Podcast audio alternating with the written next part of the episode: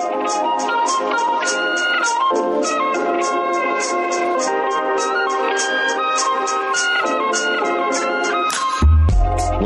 to the Freelance Dance, a weekly conversation between three experienced freelancers who are navigating the ups and downs and the ins and outs of the freelance dance.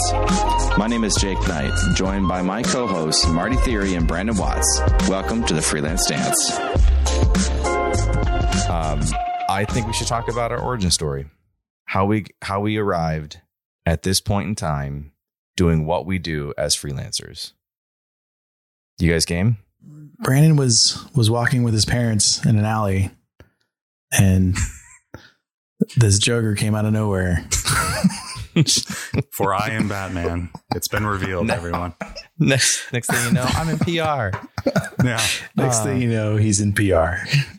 no, I think I think this is good because um, well, I'm curious.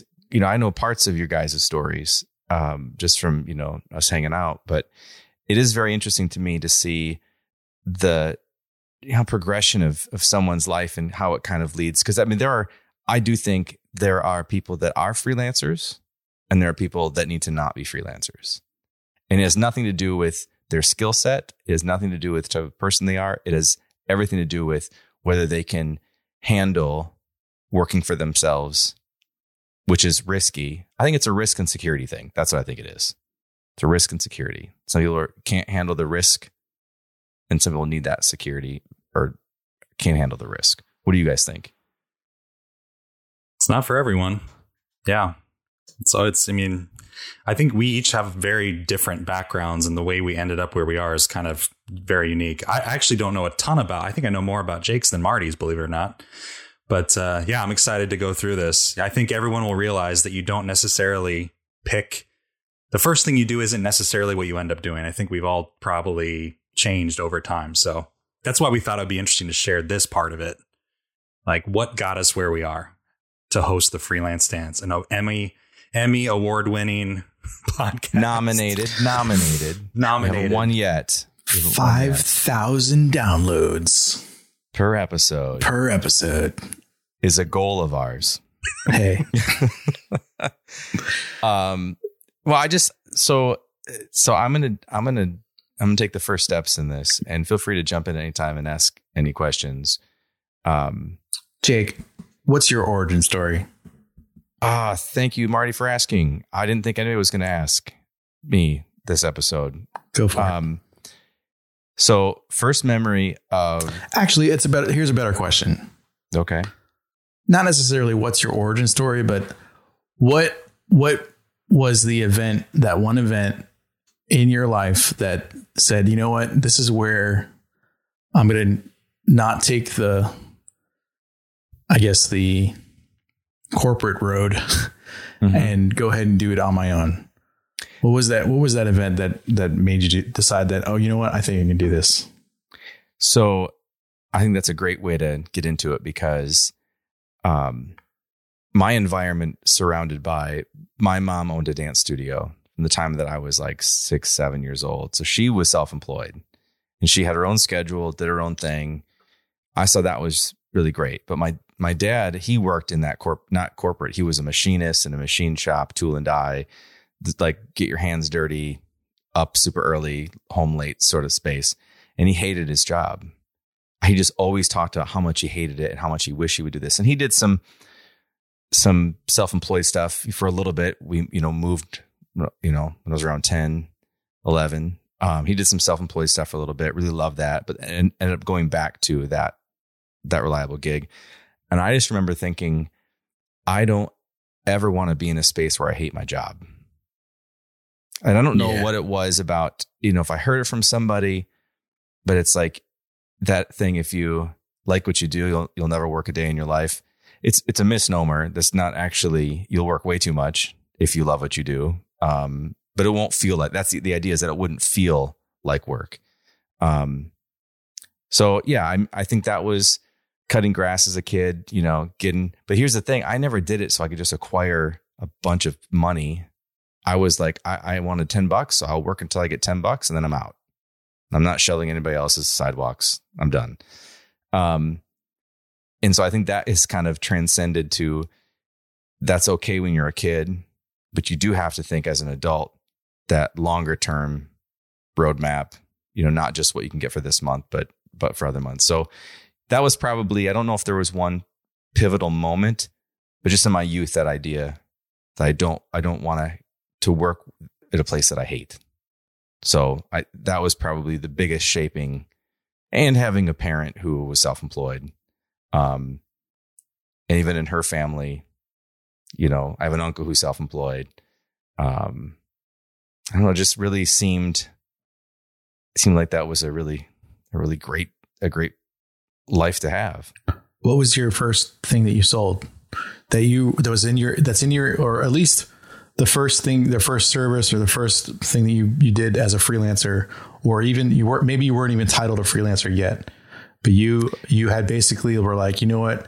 I can do there was a side hustle or or a, or a little mini project or or something that you knew that hey you know what? This is what I want to do. So it's actually funny because as you're asking me that question, I I quickly went through and, and cycled through about six different things that I was thinking about, and it actually the very first thing I did to get paid for um, was dance related. I got hired as a as a performer to work with a, a troupe, and it was minimal, minimal amount of money, um, rehearsals, you know, performance, you know, being part of a, a company. But that was outside of what you know. That was probably my first side hustle you know, something that I would did to make a couple hundred bucks here, a couple hundred bucks there. Um, but then also a dance then, name, by the way, the hustle just fits perfectly. It, is. it was meant to be. It's a side hustle. What, it's a side hustle. That's right. The freelance dance side hustle. Um, but in my, in my actual, like, once I got into, um, you know, the tech space, building websites for my mom's dance studio, um, learning how to fix computers because I knew how to do it, buying broken stuff on eBay and fixing the, you know, the easy things to fix. Um, I sold a website to my mailman.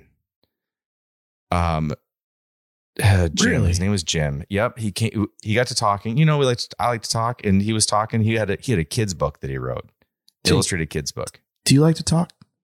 No, that's a lie. I do. Come on, it's easy. Um, that's how you know if I'm depressed, if I'm quiet. Oh. Mm. Keep You're talking. definitely not depressed right now. Go. Okay. No, I'm not. um, but anyway, we got to talking and I, and he, I offered him a website. I think I, I billed him, I think it was 300 bucks, nice. which was huge. It's this big. probably a lot of money. 2005 uh, on my tons own. Tons of money. Tons of money. I wasn't, you know, I was doing, I had a different job that I was doing. Um, and got no bills. Right. And so it was a, a, picture. The website was a picture with little hot spots for links. That's it. Oh, that's all it was. Beautiful. Love beautiful.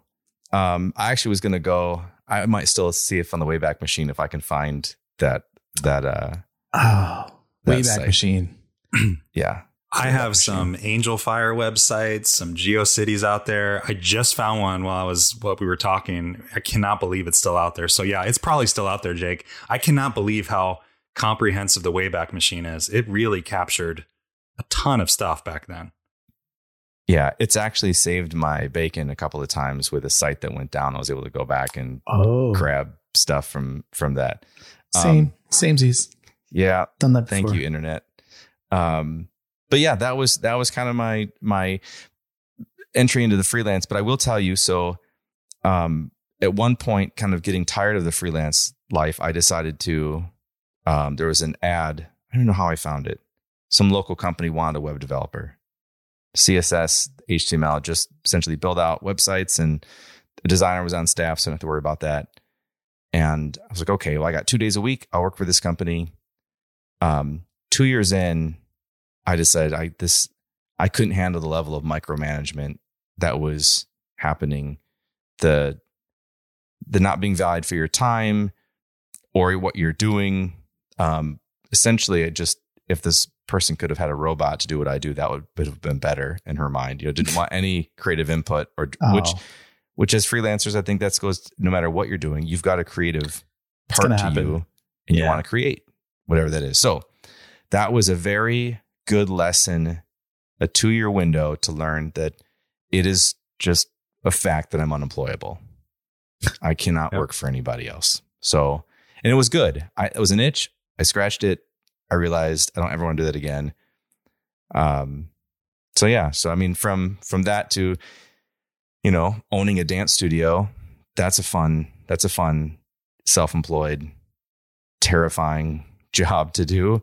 Um, but selling that and then still doing the marketing and and that stuff on the side. So I think I've had a, a pretty great path of freelance work, you know, no matter what industry it's been in.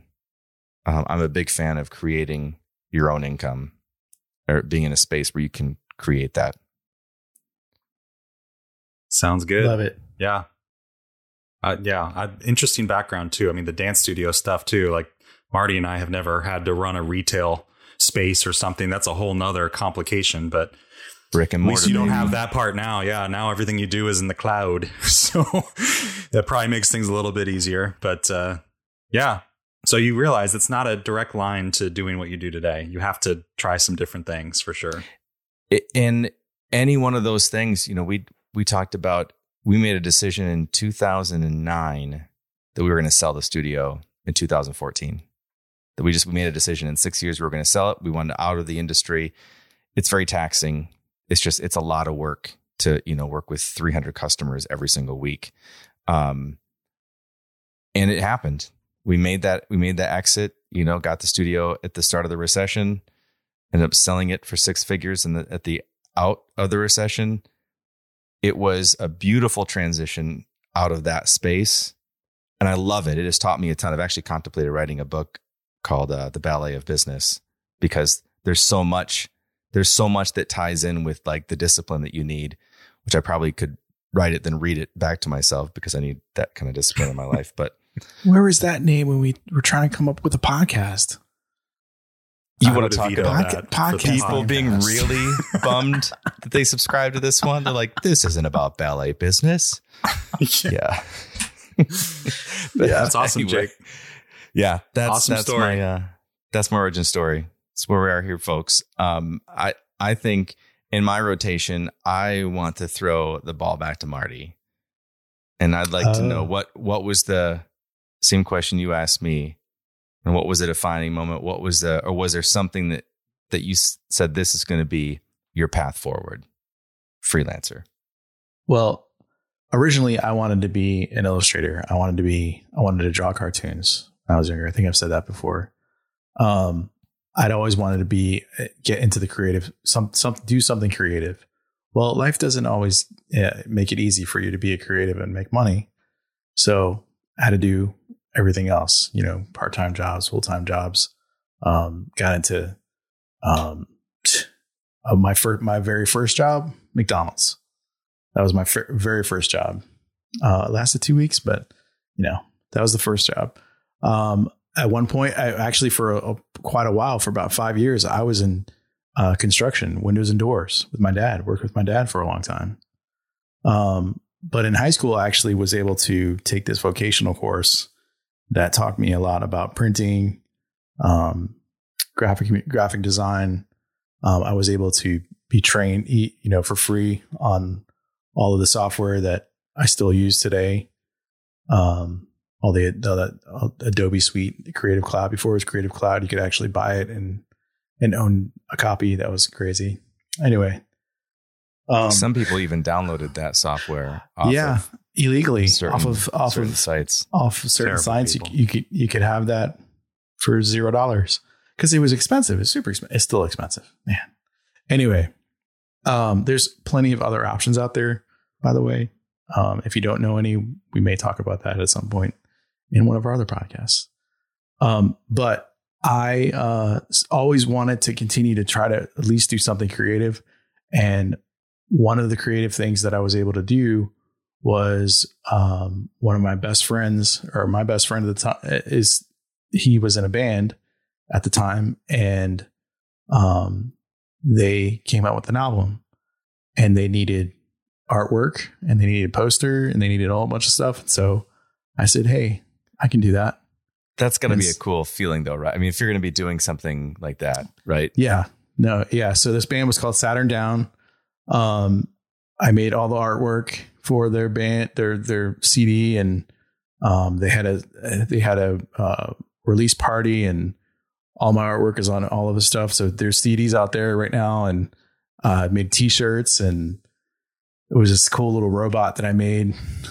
That was I love you know super fun to make and super loved that whole entire process. Just coming up with the the the uh, the character and you know so I, I wanted to I wanted to bring in my old way of cartoon you know being a cartoonist and bring it to that and they let me so which was really nice so that was my first like official like actual artwork that was released and produced and and um and was was was distributed for were you I paid mean, for, were you paid for that? Did you barter? Did you get anything? I, I, have no idea. celebrity status I can't I, I can't I don't think I was paid. I I if I was I don't remember. So it doesn't it doesn't even matter like if I was paid or not because that was something that I enjoyed loved doing. Um but I knew I could do it and I knew I could go from taking an idea and and taking it all the way to you know something that was actually being used. Um so that was my first like huge project. And that was like you know that's every designer wants to do something like that um i think. And so doing that and being behind a computer and doing all that uh, and and like working in construction on the, on the during the day and then work coming home and working on that at night it kind of let me it kind of gave me an idea of what the work was behind uh, to, to, to actually be able to do this. So I can just continue doing it and continue learning.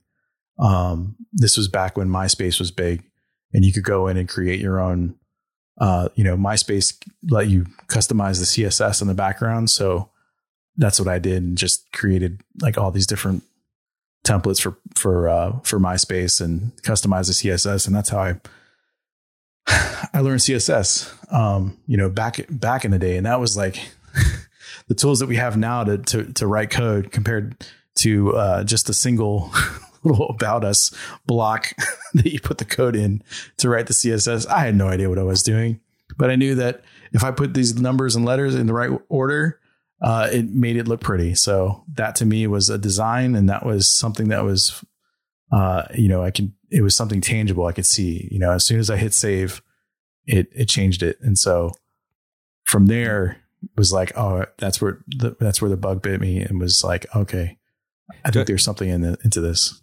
Don't you think though that in that space in the web space, did you feel that like because you mentioned construction as something that you were doing, and there's definitely looking at construction, you see what you do when you're done. You can see a mm-hmm. finished product digital is not always the same. It's harder sometimes to see that fin- finished product. Did you find the same level of satisfaction when you finished like a website or you finished some sort of design or something to see it live?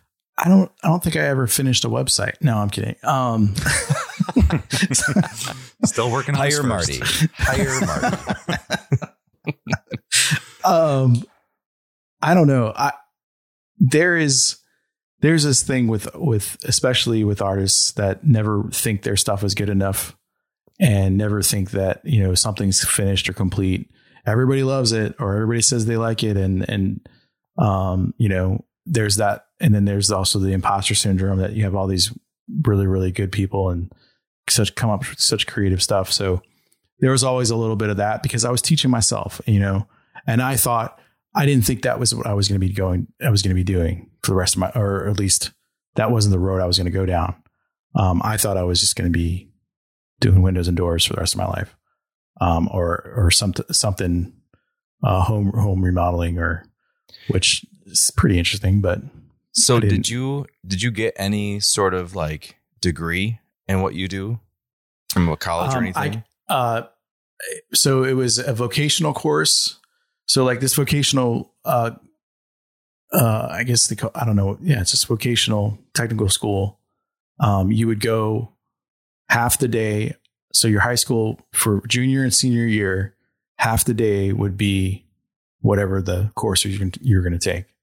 What's funny was that it almost wasn't graphic communications, which what the what the course was called for two years. It was I almost took auto um, AutoCAD? No, no, like working on cars.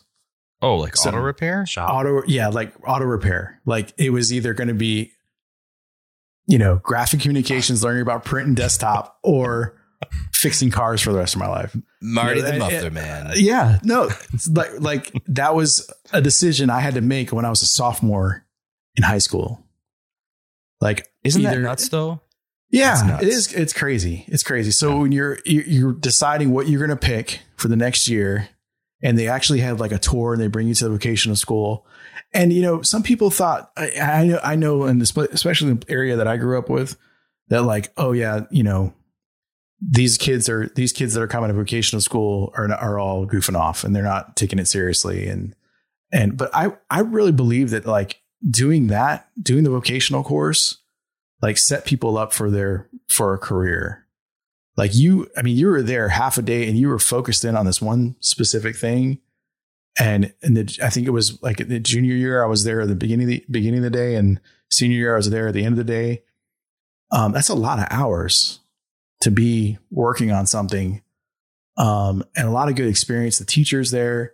You have all the machines that you need. Like I, I learned offset printing and desktop publishing. I mean i was you know these giant mac computers that I, I was working on, you know, but it's the same thing. There was electrical engineering, there was, you know, auto repair, there's tons of different vocational courses that you could take that nobody, I mean, you looked at, you were looked down upon for whatever reason, especially in that area that I grew up in, kind of a, a really, really rich area in Northern Virginia. It was like, you know, hey, why are you doing this? You're going to go to college for four years and spend $50,000 on whatever. I think But- it's easy to say though that that that kind of concept about going to a, a university is really kind of having a reckoning. Um, yeah. Oh, right now it is totally. But Yeah. at the time in 1998, 1999, right. it was it was frowned upon. It was like, why are you? You're just going to go? What, what are you going to do? Graduate and then just go to work? And I was like, yeah, that's what I'm going to do. Can, can we talk about just how much I'm sure all three of us love that, but me in particular, I I had a thing growing up early 20s about that where I just because I always was self-employed and I just and I like Marty said people just thought you were crazy for not getting education back in those days.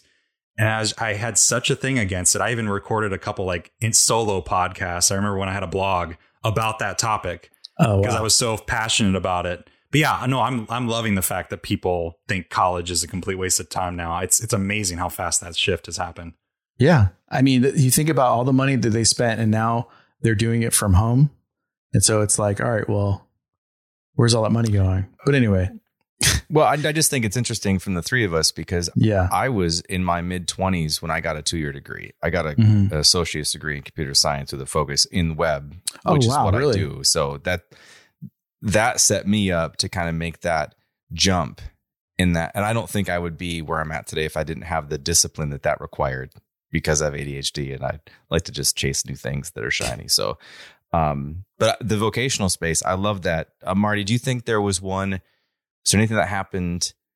Like you said, you did construction and then some freelance. What what was the thing that got you to go commit all into to the freelance the freelance stance? Well, I mean, I, I you know, it wasn't necessarily like, oh, I'm just now I'm just going to be a freelancer from now on. I actually, I went through the whole. I mean, I, I worked at a lot of different companies over the years. Um, one of the main things that happened a lot, especially through you know, 2005, 2008, 2010. Um, you know, in your in the tech space, you get highs and lows, and people got laid off all the time and and I would get laid I would get laid off and have to go do something else or I wouldn't get laid off and you'd have I'd be in a company where 125 people got laid off and I'd be one of the ones that somehow didn't get laid off. And that was even worse. Like I, feel like I, I wish I was laid off because you see all these people's lives just shatter in one day and you're walking past the conference room and they're all looking at you like oh he gets to stay? So that was interesting. But anyway um I think That we need to have a therapy session about that, though. I think we could maybe have like a little. that's that's tough. That's tough. I mean, Yeah, people no, are people tough. are bawling their eyes out. You know that they're in this company. They're in these companies, these startup companies that promise them all of these amazing things and and wonderful. Like you know, that I I was in a company that blocked off a whole entire section of downtown San Diego, and had a Christmas party and like did a did a white elephant or white elephant or white tiger, whatever you call it, to uh, gift exchange or like five hundred dollars gifts or more, um, Xboxes, PlayStations, w- music s- sound systems, you know, and then literally like two months later laid off 125 people. You know, so it's like you're could you imagine being at that party and thinking, okay, th- I'm going to be at this company for the rest of my life. We're doing so great. You know, we just we're in downtown San Diego outside and having a party, you know. So stuff like that to me hit home where it's like, okay, you know, no the most, you know, the most important person in a company is not you. It's the it's the work you're doing. And yeah, you could say I'm part of your family, but as soon as you start losing money, I'm gone. You know, and you know, that's kind of really, really simplifying it. You know, it's just It's but that's what truth, people though. look It's at these com- yeah, they look at these companies and they look at the places that they're working and they think it's like their savior, their place that they can put all their hope and hope and dreams in and they're going to be there forever. That's how it used to be, I think. But that's not like that anymore at all. And you'll be dropped in a second, unfortunately. And companies will say that they won't do it or they they you know, miss, they they may say that I've been in so many especially on the, both sides, East Coast and West Coast, these companies will drop you. So to me, it was like out of a necessity that I could always like anytime I joined a company, I was always being prepared to to be laid off. And so I was trying to figure out what would make me the least, you know, at least not uh I wouldn't have I wouldn't have I would have I would have something to rely on, you know, and that was always a side project or a side hustle or something that was, you know, I was always do, trying to do something for somebody else or to have these projects on the side that would help me to, you know, okay, maybe this can turn into something. And so um, you know, so, so what you're saying is that you really wanted to have a boss that you loved, and now you have one, now that I have one, it's my right? wife. oh, okay, okay. um, well, There's there's been studies about that too about and we can all relate to it. Our parents' generation, how many jobs they had. You know, many of them had one job their entire life, maybe two or three max. Now, millennials, they hop jobs every year Oh yeah. and the whole dynamic has shifted where the companies have to basically beg them to stay and the Yep. employees are powered empowered because they have so many options and they're making so much money but even with that dynamic where it feels like employees are in control now and they have all the power i still you won't find me working for a company anytime soon because i agree with all that it's you cannot trust a company for your destiny that's for sure don't let it happen well, I think that's a great. Any any final words of wisdom, Marty, before we go to Brandon about your well, eh, hero's journey? right now everybody's working from home um, because of COVID, and companies have made dramatic shifts in how they do business and having to have employees work from home. But I was, my wife and bo- both of us were probably one of the first people who said, "Hey, guess what? We're, we want to work from home," and I've been working from home for almost six or seven years now.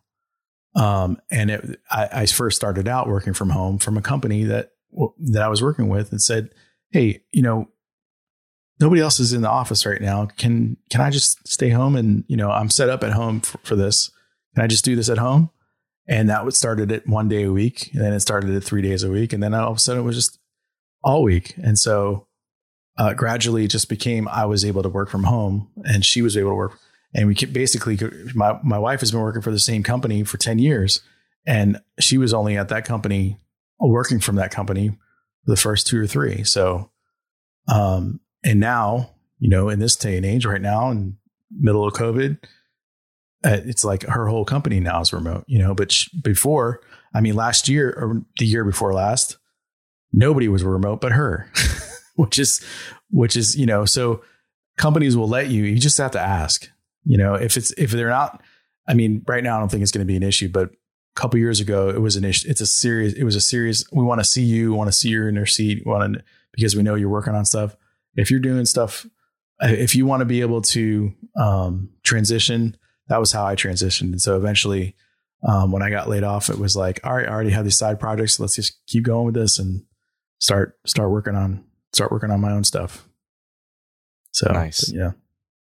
So a good home a good home office setup really is key to being an empowered freelancer. Yeah, planning planning that out and also um, having the money to do it. so A little bit of savings. That's yeah, important, too. savings if you're gonna if you're gonna be able to, I think, make the full transition. Right, Brandon? That's it. That's it. All right, let's. You're up next, Brandon. All right. Here we go. Yeah, you can ask me a question or I'll just get it going. Um, I my background has very distinct shifts in it. So software, writing, PR. And um, I have always worked from home since I was 13 years old, which sounds bizarre. I will say, I think you asked like what was the defining moment or the first thing you Yeah. got paid for. That was how you guys kicked off your interviews. I I built this programming language when I was 13, which sounds crazy, but it, it's not as crazy as it sounds. I I just was really interested in learning how to program. That was my first thing with with computers. I think Tech TV. Do you guys remember ZDTV, Tech TV back in Mhm. the day? I was, of course, obsessed with that. I watched it constantly. I think that's really what got me interested in technology. I don't know how else it would have happened. Um, but yeah, I wanted to program and and build software, and I couldn't learn C as a 13 year old. Just couldn't figure it out. It's too complicated. So I ended up finding this variant of Basic called Liberty Basic, and I learned it. It was it was understandable. I started making programs, and then I started making the programming language I thought anyone who was starting to program should have. Long long story short, there in terms of how I actually realized this was this was amazing. So I posted it as shareware back when that was a cool thing and you go all these download directories and download apps and you know register for 20 bucks and we'll give you the registration code so my my dad had a po box at the post office in town for his pool business and i got one for my you know so-called business which believe it or not was called wattsware back then too i've stuck with that name um, yes. 'cause Baller. I'm Brandon Watts and I build software. It's Wattsware. And I, I love that name and I've just continued to stick with it. But I got a P.O. box in that same post office and I started to get people mailing me checks as a 14, 15 year old for my software. And it's not just dollars. Like I got people, British pounds came in the mail and people, people That's were registering awesome. the software. And I, I remember thinking, this is crazy. This is unbelievable and that's that's kind of probably the moment where it's like yep this is all i'm going to be able to do for the rest of my life I, I didn't stick in software development but you know working for yourself or making your own way so that was the first moment i think that all took off and the programming language thing was a blast i got to license it out to this company called weatherbug for a few years and, and did that whole thing for about 11 years i worked on that but Oh, just this little small company called Weatherbug. No big deal. Like, are you kidding me? You're you're very humble, and it's it's nice to hear you be so humble about it. But that's pretty awesome. Everybody knows what Weatherbug is. Yeah, it was. It, it's so it's there's so many checkpoints on this. I don't want to keep it going, but that was the software side of things. So yeah, it was being 14 or 15 and people mailing me money for my software. I was like, okay, it, it wasn't a ton, but again, several hundred dollars over the course of a period of time is pretty awesome for a someone who's just doing it for fun, anyways. You had me So- at. They were sending you money. That's you had me. My heart right there. So that's the software side. Now, the writing side, Tech TV, I was probably 15, 16 years old watching this all the time. There's this guy, Chris Pirillo, who hosted this show on there called Call for Help. And he had this company called Lockergnome, which was a whole thing of tech newsletters. He was like one of the first guys to do email newsletters. And he was huge on it. And that's how they hired him. And he ended up hosting that show. Anyways, I just emailed him out of the blue because I always wanted to write about technology too, not just program. So I emailed him out of the blue, I think after he left Tech TV and said, Oh, I'm interested in writing. Here's what I built. I built this programming language, kind of gave him some, head, some heads up. He said, You want to start writing for me? And offered to pay me per post. And I was blown away because this is like a celebrity to me. I mean, I watched him every day on TV. So come to find out, I'm doing the software. Then I'm freelance writing with him and have a daily column in his thing reviewing website software. I did editorials for him. I parlayed that into writing for magazines, um, reviewing software. So I went down a rabbit hole on that. But it's it's it's so it's so weird how this is all taking place. But then what got me into PR, so I'll just get you to where I am now. I loved building the, the software, the Leopard programming language thing I built, but I loved getting promotion for it even more. I loved emailing radio stations and saying, Hey, I'm this many years old. I built this thing. They would talk about it. They would have me on to talk about it. I couldn't believe it. I, I, you remember those magazines at Barnes and Noble with the CDs of 200 freeware apps? Yes. Oh yeah. I Yeah. emailed all them and I got in them. And so I'd go to Barnes and Noble and see my application in there. I was like, this is so cool. Getting getting promotion for the thing you built. That's And- amazing. And that's kind of what got me once I realized what I was doing with programming would be hard to make a really good amount of money. Cause I mean, if I would have really taken the programming route, I probably would have been wiser because man, who knows what I could have built over the years and sold for who knows how much right, money Right. if I would have kept going. But in the thing I was building, making money on it was very tough. That you know, I had a licensing deal, which was great, but it was to schools, so they didn't have a lot of money, and it takes months and years to get sold. So I just I gave up on that side of things, and I switched to the writing. But again, freelance writing. It's tough to make a good living, especially if you want to get married and two people in a family. It's it's a it's a tough game. And so I I knew that I had to find a way to take the software side, the writing experience, and turn it into something that's a little more profitable. And that's kind of what brought me to PR. Um, I did build websites for a PR agency with someone I knew in Atlanta for a year. Um, so I've done that too. I've made websites, and that was that was fun.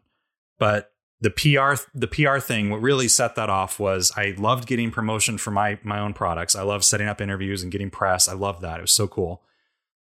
I was getting married and I had to figure out, okay, I need to figure out what I'm going to do to actually make some money, you know, for more than just one person. and that's a big difference.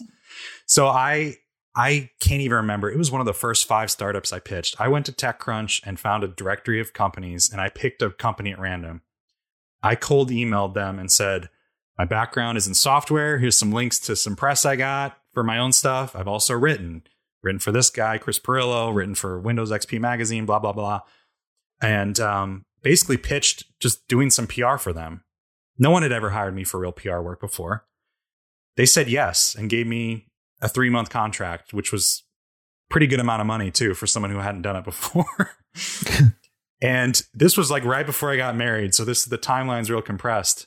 And uh, I did that, and I kind of never looked back. I, yeah, we got married, and I was doing the software still. I had a licensing deal. I was doing some freelance writing, and I was doing some PR. And eventually, one by one, those things dropped. Software left, writing left, and then it was all PR. And so now I've been doing PR exclusively for the past 10 plus years, but I've really been doing it for about 18 in various shapes and fashions. So it's it's weird. I've had some weird journeys. I've done some pretty cool stuff thanks to just sending off emails to people randomly. I mean, it's unbelievable what you get from just trying. And that's been a huge impact on my career is just taking a chance and trying something. And that's what's got me to where I am now, for better or worse, trying different things, try a different business approach, see how it goes. You never know. See, you, I, I, I just have one correction to your, to your hero's journey, and uh, I, I know it's your story, but um, you said use the word randomly a lot, and it's not. It might not seem obvious, but I don't think it's random at all. I mean, the publications you chose, the people that you chose, maybe they thought it was who's this random guy sending me? I don't know From but I think you've been yeah. very strategic about how you've done that. Um, and yeah, anyway, I'm impressed with that because they're your hope for the best, but you weren't just shooting wildly. You had some pretty specific targets you were aiming at, and I think that's Yeah. And you go you go with where the interest takes you. I mean, my interest started with building software and I, I still loved it. It was so cool to build something that I mean, I taught a week class in a technical college in Georgia and it was a summer school and parents paid for their kids to go to this class I taught. And I taught two classes of how to program. And I'll never forget, one of the moms took me aside after the class and she said, because they were all enrolled in like five classes, and she told me, my son just loves this class. Like he's he's Oh, loving it. He's got an interest in technology, and that was that was the coolest thing. That's still one of the highlights of my career. But but yeah, I mean, everything builds on itself, and so software was interesting, then writing was interesting, and then I realized PR for tech. What an ultimate combination because I've written and I've built software, and that's still my pitch today. As I've done all these different things, I haven't just done PR. It's really what I did in my past that makes me an interesting fit for now. So that's that's part of the journey metaphor. You have to connect the pieces and make sure it's profitable for you where you end up. That's awesome, man. That this is funny. That's actually the same pitch I give to businesses to work with because I've been on the employer side and had employees. And I so I understand that side of the business, not just both. So I think there's some leverage to to having both sides of those things, although it's not necessary. I think it can work in your favor under the right circumstances. Um, well, that's fascinating, and I you could tell that story to me a thousand times, Brandon. I I love hearing about people sending you money for your software. Yes. I love it. It was that was fun. Um, well, so all of us have a, a different journey, um, but we now found ourselves working in in spaces that we enjoy. Um, I think we'll uh, this will be a good a good episode to kind of go back to maybe, you know, hundred from now, a couple years from now to go back and see, you know, where we're currently at with what we're doing, and to see if we're still there, how things have evolved. Um, I was actually looking at my phone. I'm pretty sure I've got a screenshot of Weatherbug from like 2014. That was their help page, and it had a flip phone. It's like, want help? Call us, and it was a picture of a flip phone. And I just Sounds thought that was pretty. I love those guys, funny. but yeah, that sounds about right. um, all right. Well, awesome. We all have a cape now, right? We told our origin story. Is that how that works? Do you get like I a always step on superhero it cape? constantly, Jake. I constantly step on it. What's with They- that? I don't. I don't wear a cape. I don't like to wear capes. They they You better say start. they say that's the most there was- dangerous thing any Yeah. superhero can wear as a cape. It gets sucked into an engine of an airplane. I mean, just No bad capes. news. Bad news. No capes. Okay. let's uh let's let's talk about our our stuff we like, our freelance dance picks of the week. We've we, I think we got some good ones. I don't know what your guys' are, but I know I, I know what mine is. We want. We want to know what yours is, Jake. Go ahead. Although you you might it might be good for you to go last since it's so good. okay. You know, let's put the pressure on. Let's put the pressure on. I got that kind of pressure in my life. Let's do it. All right. Well, we'll go. You go last. I'll go first because mine's probably the most boring of them all. But um, all right, mine is called Eagle. It's eagle.cool. Great, great domain name. Eagle.cool. It is so you know how you want to save stuff. If you're a designer, you want to save images, you want to save uh, websites that you are inspired by, and you're like, where do I put these all these awesome images? Um, I found out about this new new piece of software called Eagle.cool, um, or just Eagle, and it's a, an app you download, and it's also an extension. And you literally all you have to do is when you're on a website, if there's like a little logo or SVG or an image, you just click on it and drag it, and it drops right into. It's done. It makes this little pop sound when you when you drag it in there, and it's saved, and it automatically categorizes it it automatically um, adds all of the meta information that you need. So, like, you know what website it came from, um, you know when you got it, uh, you know what colors are inside there. So, you could do some pretty cool filtering if you're trying to figure out what your next design is going to look like and you want to filter by hot pink or deep purple or something like that. All the stuff that you've ever saved. Because I, I know for me, I save stuff everywhere. Like it's either in a Notion document or it's in a Figma, doc- Figma document, or if it's in uh, Illustrator, you know, stuff that I want to be inspired by. I want to save or trying to get ideas from.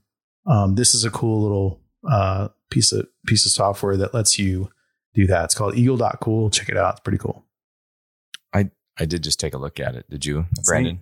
Yeah, I did. That's actually really neat. It's way the man, the website's really good too. I thought it was just some side project. It's a real business. Yeah, yeah. No, it's it's pretty neat. I, I I'm really impressed by it. I've used it for about a week now, and I like it a lot. Yeah. It it it amazes me the amount of businesses that are surrounded just helping us organize our lives. We need it. Obviously. All right, Brandon, unfortunately. what, what what do you got? yeah, so I got a, I got a pretty cool one here. Um, I found a big name in PR. She was mentioning it on her on Twitter account and um, never heard of it, so I checked it out. It's called Biteable, B I T E A B L E dot com. And it's just this awesome way to quickly make videos, like marketing videos, product videos. It could be ads for social, it could be announcement videos, explainers. I mean, all that stuff that you see in marketing. And when you land on a website and you see their their their opening video, it's stuff in that style. So that gives you the sense of what this is. Um, there's other ways to do this. I think Canva has some video templates now, but Biteable is really focused just on the video, not anything else. And I just played around with it some this afternoon to see if it qualified as a pick, and I think it does. Um, there's a free tier that's watermarked, but you're you're gonna want the it's uh, what is it? It's nineteen dollars a month um, for really to use it professionally. But if you're in marketing, you have to quickly get videos together for a variety of reasons. Boy, you should try this. Try the free version. I was super impressed by it. A lot of good start, stock image images and videos to use and audio. You can upload your own assets, of course. But I put together a pretty slick announcement video in like 10 minutes and I wasn't even trying. And that's saying something. So give What it a shot. announcing? I was announcing the fact that I was going to pick it. It was a great, it was a big Oh, announcement. Yeah. That's very meta. no, it was that it was that typical uh, you know, pounding the keyboard to see how things work, you know, and how the text appears. But give it a shot. Try the free version. If you have to create videos for clients, I think you're gonna want to try this because I can see many opportunities when I would want to use it. So yeah, biteable. do you do you think it would be good for someone even using videos to promote themselves? Oh yeah. Yeah, I, I could use it. You could use it for social. We could use it for the podcast. Um, you know, you can quickly have a template and throw in some quotes with some backing tracks and things. And it's yeah, the videos are optimized perfectly for standalone or for social or whatever. It's it's um it's very good. So give it a shot. I just saved it on Eagle. Oh boy. That's awesome. I hope Well, yeah. the, uh, because the design is beautiful. I mean, the, the, I love the illustrations and the website is really nice. yeah. So yeah, I was able with Eagle just one click. I was able to capture the entire page. It was amazing. I tell you what, we are really making it easy for people to sponsor us. So just uh, when you listen, I mean, honestly, it's like butter. It just we're just talking about it. It's what we like. Um, well, those are two really All right. cool picks. Yeah, Jake, you're up now. Okay. All right. We we, we are. So so my pick is a physical, tangible product. Um, it arrived yesterday as a gift from my lovely wife. Um, have you have you guys ever heard of something called screen fatigue? I have it every day. Oh, okay. Have you ever had someone offer to massage your eyeballs? Daily, hourly. Oh, okay. Well, I tell you what, a much more s- a safer and uh, and more uh, clean uh, clean way, let's go- let's- sanitary. yes, way to do that. sanitary. Um, is this and you can't see it because you're listening to this, but I'm holding it. Looks like like a VR unit for your head. It's an actual physical. It's, it it straps over your head and it covers your eyes like a, like an eye mask. Like if you sleep with an eye mask, except But for like a thousand times bigger. it's got a hard, a hard candy shell on the outside. Yeah. Um, the company is called Renpho, R E N P H O, and it's rechargeable, but it actually features a Bluetooth connection, so you could play music through it while you have it on, um, and also has a heat and vibration. So you, the idea is you put this over your eyes, and it gently massages your occipital muscle um, uh, structure, your eyes, the muscles around your eyes. It's light you, enough What did you call me? hey, you watch your mouth. Um, it's it's gentle enough where it doesn't feel like somebody is like rubbing your eyes. But I'm telling you, I I tried it last night before I went to bed, and it's so relaxing and so soothing.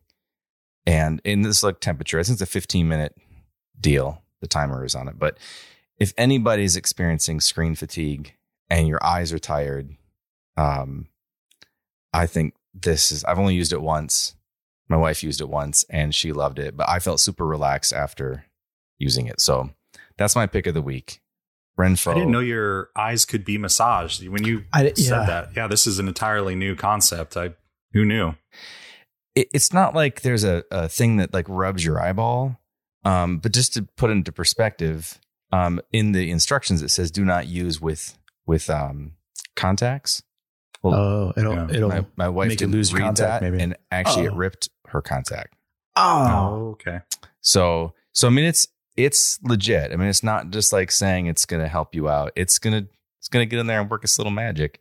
Um, but yeah, was I- it like was it something you were expecting when you put it on, or were you just kind of like, oh, this I is had pretty no comfortable? I, I had no idea. I I just you know your eyes are a sensitive place. I don't know. I like I was a little Yeah. nervous. Not gonna lie. Uh, you know, something rubbing rubbing my eyes. But there's also a heat element to it too. So it's like a actually like warms the skin and then um yeah, it's you know what their soft. next version should be?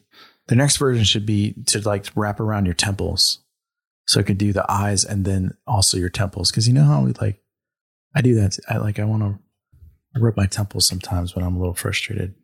I I think massage. Renpho, if you're listening to this podcast, this uh I think you need to take Marty's idea, give him at least fifty percent uh profit, maybe change it Payable to, to the Renpho. freelance dance. By the Marty. freelance dance. Uh, but anyway, that's my the, pick the of the freelance week. dance at gmail.com. I, freelance dance. Yeah. By the way, everybody should be sending us a note just to say hi. Is anybody Um, checking that? I should check that. I have not. Checked That's a it. Marty theory job. Yeah, That's a Marty I don't think I theory have job. the code to that one. Fourteen All right. episodes in.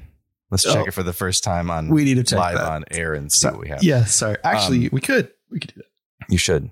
Anyway, that's my pick. Oh, That's cool. my pick. You find the I unique ones. Yeah, I, I'm interested in what that feels like.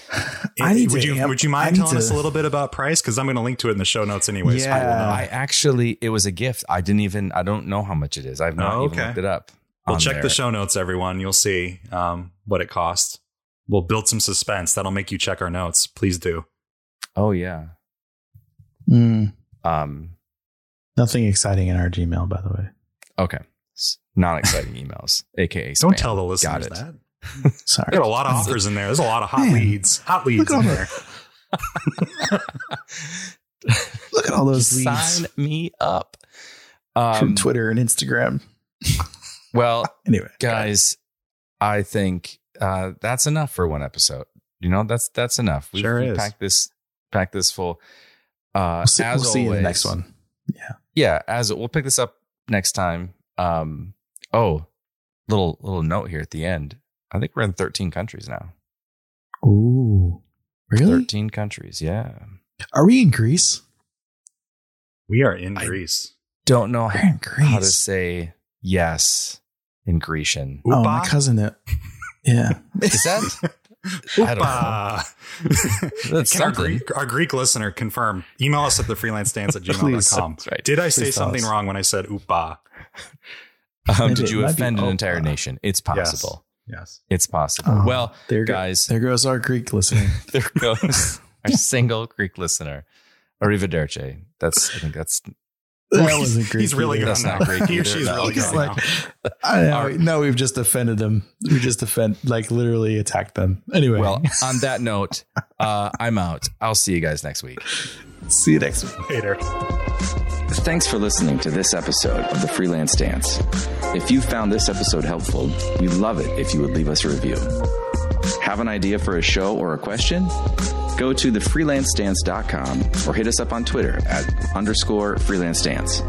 Don't miss an episode. Subscribe to us on Apple Podcasts, Amazon, Spotify, or wherever you listen. Until next time.